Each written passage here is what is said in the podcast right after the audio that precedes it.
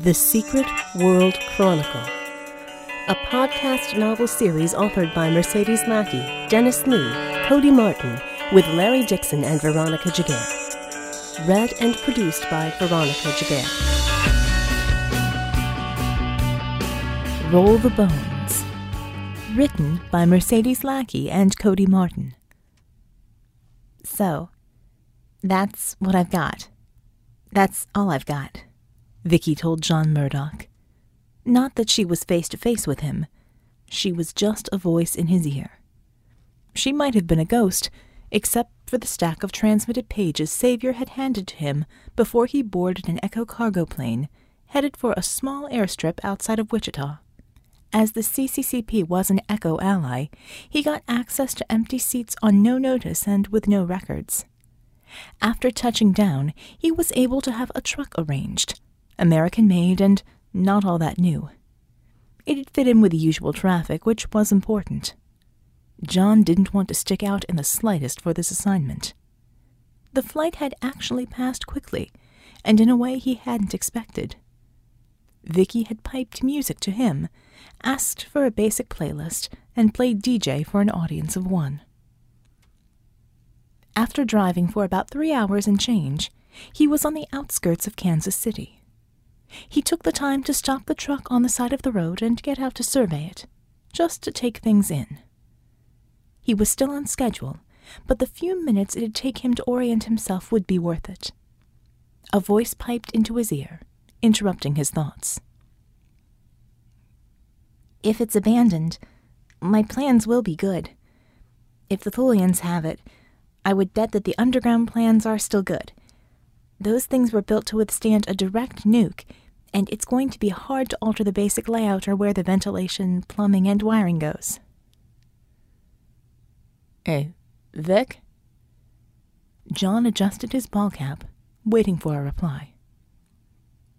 Roger. You're ruining the moment. Bite me, monkey boy. He grinned, then returned to his truck, starting it and driving towards Kansas City. John didn't take long to find a fairly rundown motel to check into. He'd developed a keen eye for these sort of places when he had first gone on the run six years ago, back when he still had enough cash to actually afford a place to stay. It was the kind of motel that had hourly, weekly, and monthly rates. No tell motel. Using an assumed name and an extra few bills slipped to the night clerk, he checked in and received his key for the room. He had made sure to back his truck in to park it, with his room being on the ground floor. If he needed to split in a hurry, the extra few seconds both considerations would afford him would be worth it. You want anything besides the motel cable for entertainment? Yeah, Brief me some more on the facility while I unpack.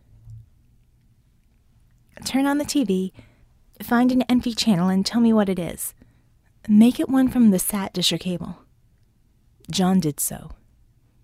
Now take the remote and hit pound sign 4573. I have to send feed to the home motel, but that will unscramble it. Done. John threw the remote onto a recliner in the corner then bent down to heft several large duffel bags onto his bed. The first thing that came up was a map, side by side with a military satellite picture of the whole site, which was a couple hundred acres. Missile silos tended to not have neighbors, or at least not close ones. John unzipped the duffel bags and began unpacking them. An M4A1 assault rifle with an attached suppressor his old Springfield 45 ACP pistol with its own suppressor, load bearing equipment, breaching charges, several different types of surveillance gadgets, AN-PVS 14 night vision device, a number of miscellaneous other gizmos that he'd either been given by Vickie or picked out himself. Here in the north, you've got your best access. See the creek? A cursor traced the path. It crosses under Section Line Road North South 272 at the quarter mile mark after East West 940. The map scrolled up a little. This is a winter shot, so all the leaves are off the trees. If you pull in here, the cursor pointed at a place just off the road. You can pull the truck right under the bridge and it won't be seen from the road. Then you walk in on the creek. It's pretty well overgrown with trees the whole way. Right. Now, for once I get there, we got any intel about access to the base itself? The maps, clearly on computer windows, closed. A new map came up. This is the old plans for the base. As you might imagine, the above ground stuff can be penetrated from several places. The creek is the most obvious, and so is the most likely to have the old booby traps still there. Or new ones, or both. The cursor moved around as Vickie identified which buildings used to have which functions. Now, I don't want to tell you how to do your job. Then don't, comrade. Are there any structures topside attached to the silo, as opposed to the service tunnel with the blast doors? Just the old guardhouse and ready room. There's no good way to get down there. One way in. If you say ventilation duct, I'll strangle you. Staircase? That'll work. All right, I'm gonna kit up and start out. I ought to be getting out there right early in the morning. Hopefully, they'll be running a little sloppy that early. Oh, one other thing. If this is Thulians running the show, don't expect to plug that relay port I gave you into anything. This is not a movie. Aliens do not use Minisoft. I'll worry about that when I get there. I'll feed you some video before I use that comp link on uh, anything. Now be useful and play me some CCR. 10 4. The screen of the television filled with images from some random screensaver, while the tinny speakers relayed his own private station. John had arrived on site at about 1:30 in the morning, which was perfect for him. There was a light fog, and the chill clung to him, kept him focused and awake. For the next hour, he took his time creeping along the creek that Vickie had described to him earlier. It was low, Obviously, there was a lot more water in it during the spring. Now there was barely enough to wet his boots. And there weren't any booby traps, thankfully. Still, he wasn't about to get lulled into a false sense of confidence and performed listening checks every few meters. All he heard were mourning doves and bobwhite quail. He reached the terminus for the creek just on the perimeter of the guardhouse, then stopped to observe. Less than a minute later, he saw what he'd been expecting a roving guard, dressed in simple, nondescript fatigues. John keyed his throat mic, whispering low. Vickie, you there? Roger. Think you can do some wizardry for me? I need you to scan for about the next half hour. Check out if these guys are using their radios at all. Sending you some vid now. Tapping a switch, the miniature camera on his shoulder came to life, transmitting live video. While you do that, put one bare hand on the dirt, please. He grumbled. I already have. I'm flat on my stomach here. Skin contact. This is the magic part, JM. If I work through you, I have to work through you. John peeled off the Nomex glove on his left hand, keeping his movements deliberate and slow. Get on with it. There was a pause.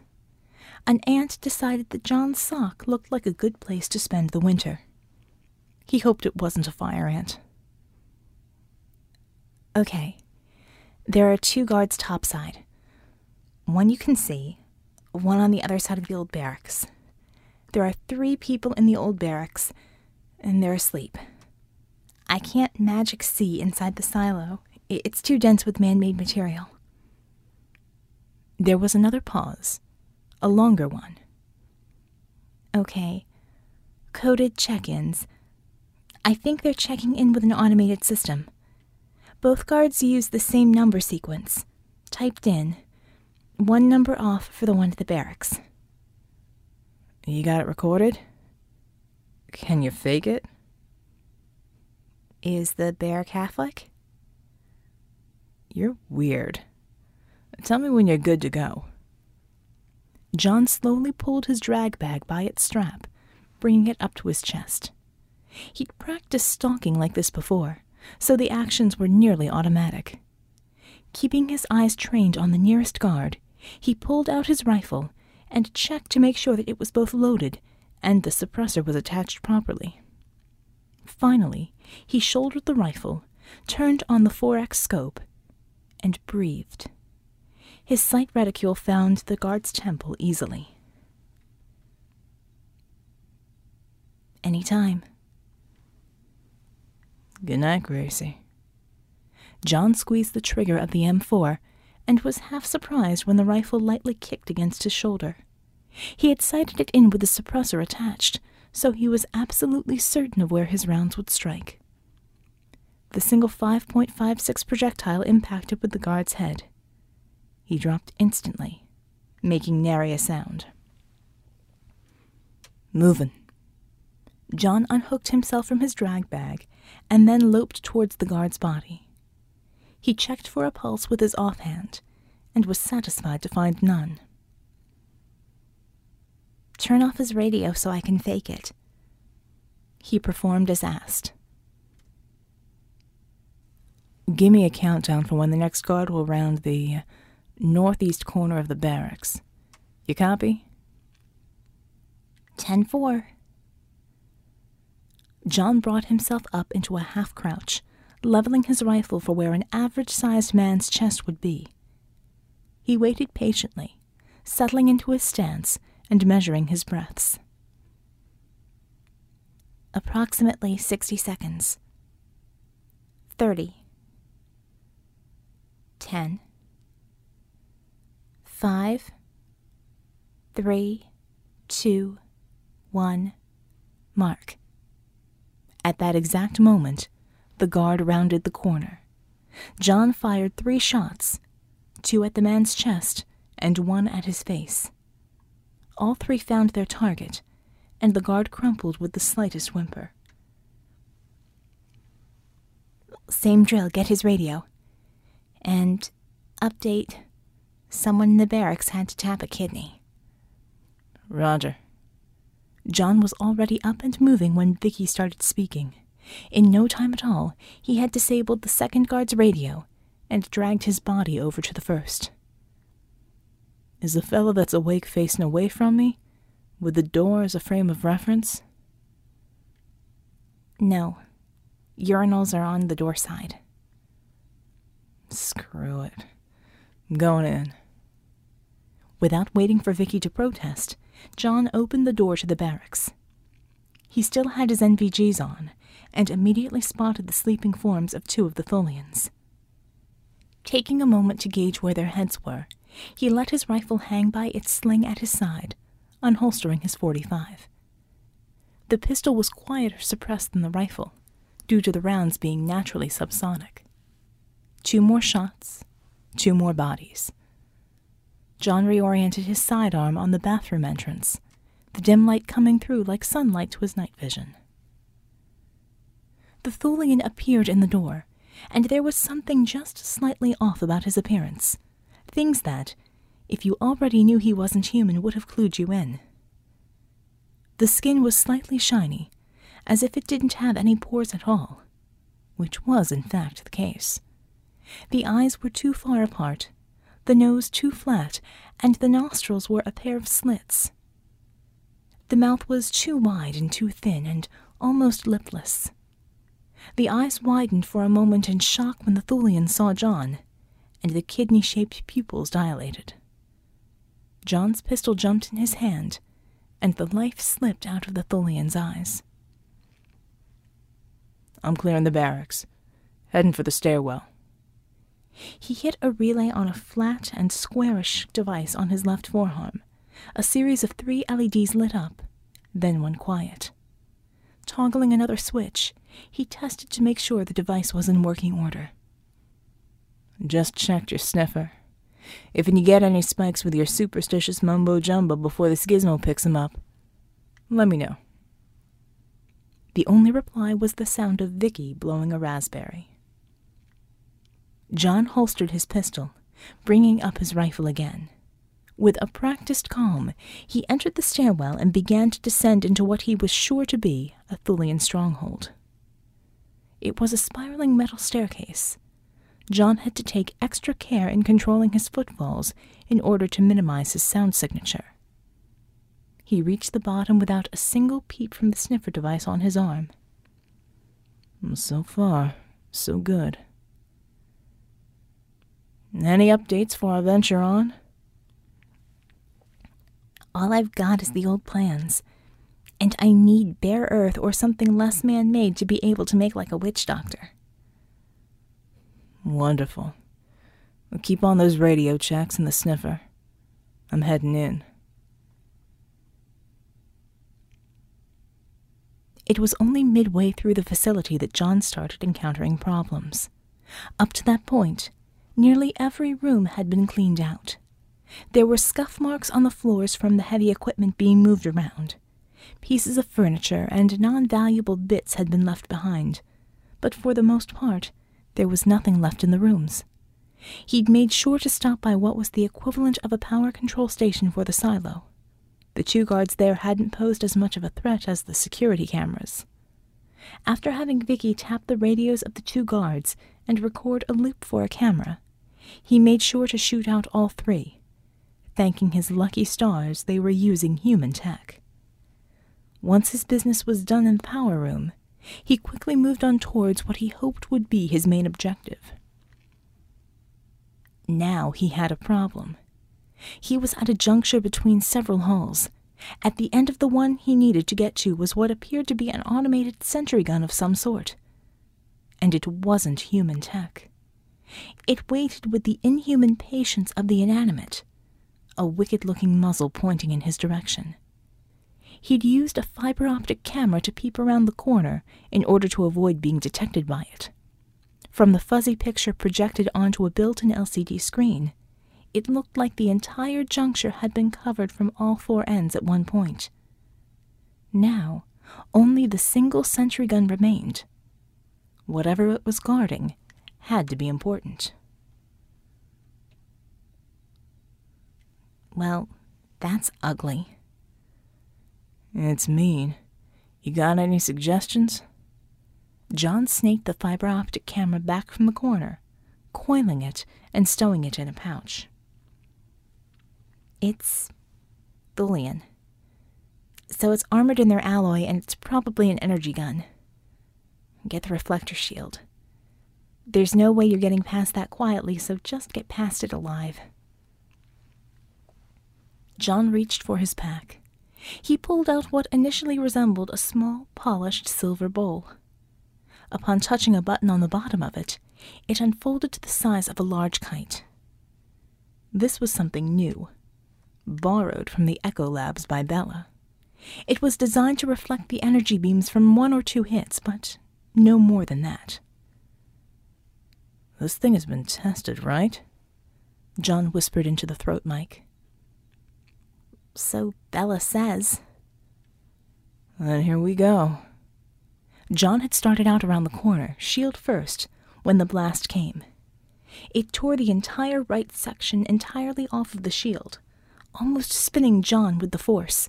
He quickly ducked back behind cover, forcing his back against the wall. So much for that. The shield was smoking from where the sentry gun's cannon had shot away a portion of it. Well, odds are that thing is hooked up to an alarm. You are on the clock and it's ticking. Got any bright ideas? John slung his rifle at his side, examining the smoking shield.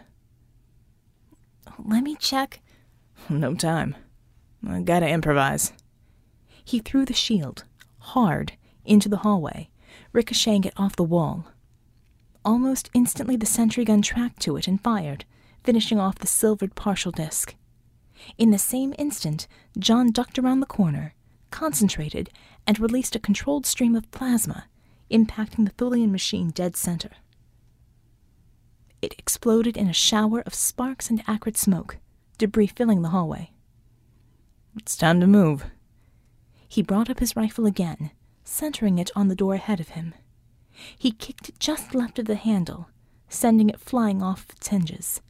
His augmented strength served him very well in situations like this. Reverting back to his training, he checked the corners of the room, sweeping it for any targets, Thulian or otherwise. The room was clear of any threats.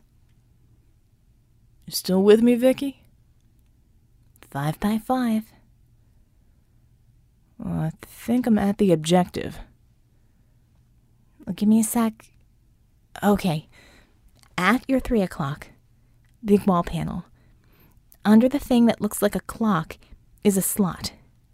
You'll find the doohickey I gave you fits that. Let's hope my techno shamanism speaks alien. John fitted the palm sized gadget.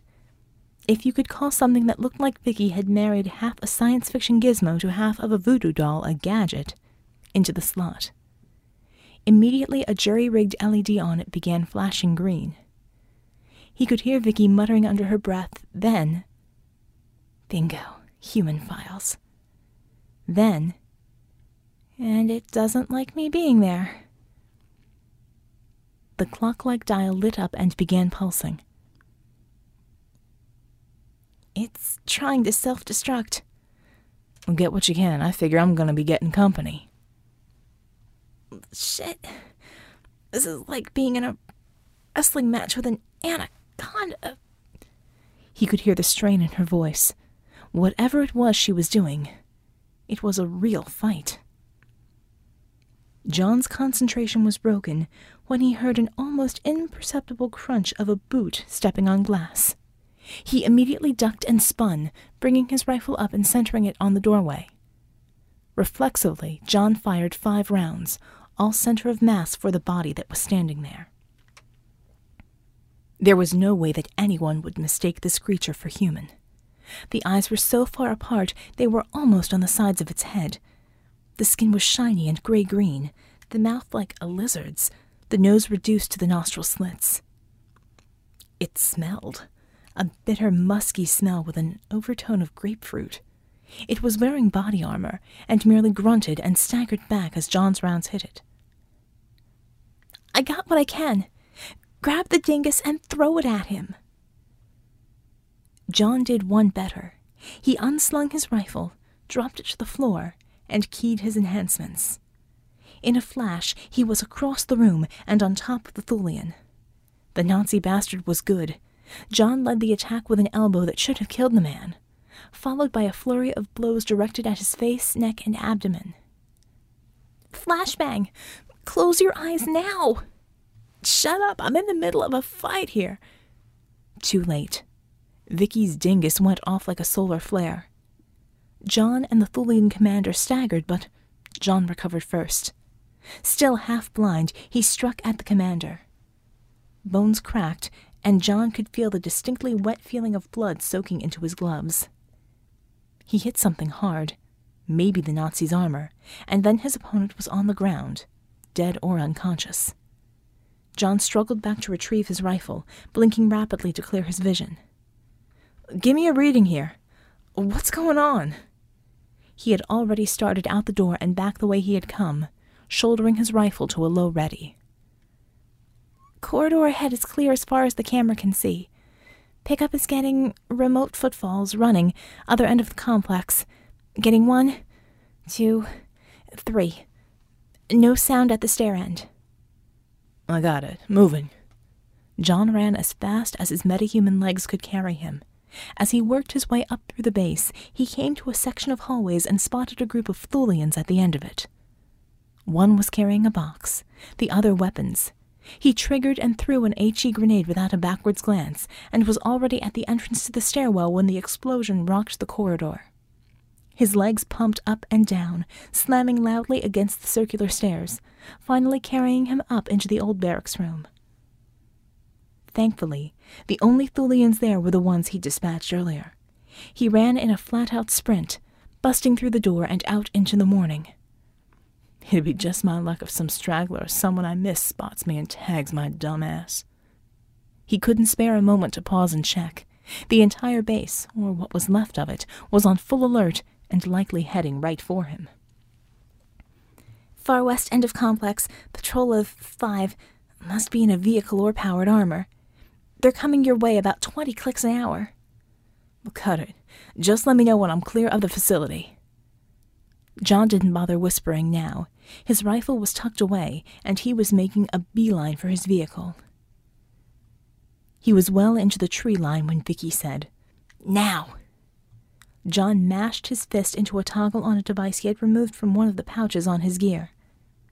There wasn't any sound at first, but he felt what happened next, as clear as if he had seen it. The ground shook, jumped, and then fell down. He was in mid stride when it happened and was dumped hard into the ground at close to 33 miles per hour. He rolled, cutting himself against rocks and brush before coming to a rest. That'll leave a mark. You're gonna make it back to the truck? John took a few moments to breathe, then slowly picked himself up off of the ground. Yeah. I'm not gonna look pretty, but I'll make it. Mind telling me what you did? Hmm, dug a pretty big hole by the looks of things. He bothered for a glance back at what used to be the Thulian occupied missile silo. All that was left was a 15 foot deep depression on the ground, black and oily smoke seeping from the center.